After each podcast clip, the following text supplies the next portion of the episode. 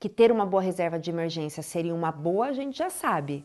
Mas se esse não é o seu caso, ainda dá tempo de correr atrás. Afinal, de nada adianta chorar pelo que você deixou de fazer no passado, certo? Então, bora focar no presente e te ajudar a planejar para os próximos meses.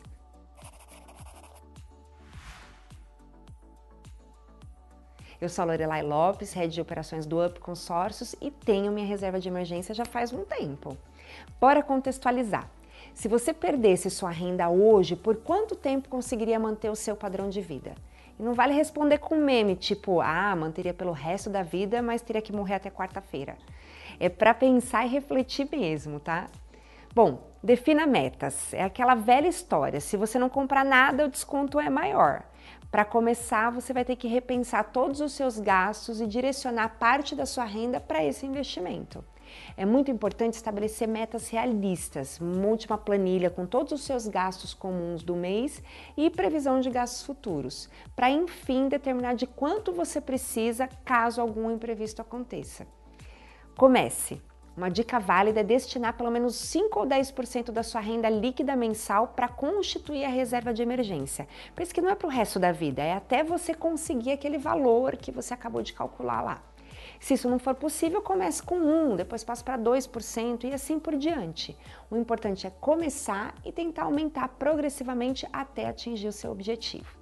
No momento de aplicar o dinheiro da reserva financeira, é importante entender que o rendimento não é o mais importante aqui. O essencial, na verdade, é procurar um investimento seguro, de baixo risco e com liquidez diária, ou seja, que você possa resgatar a qualquer momento. Saiba quando usar. A reserva deve ser utilizada apenas em casos essencialmente emergenciais, situações extremas como perda de emprego, doença na família em que o tratamento não é coberto pelo plano de saúde, uma pandemia ou falecimento do responsável pelo pagamento de contas. Esses são alguns exemplos.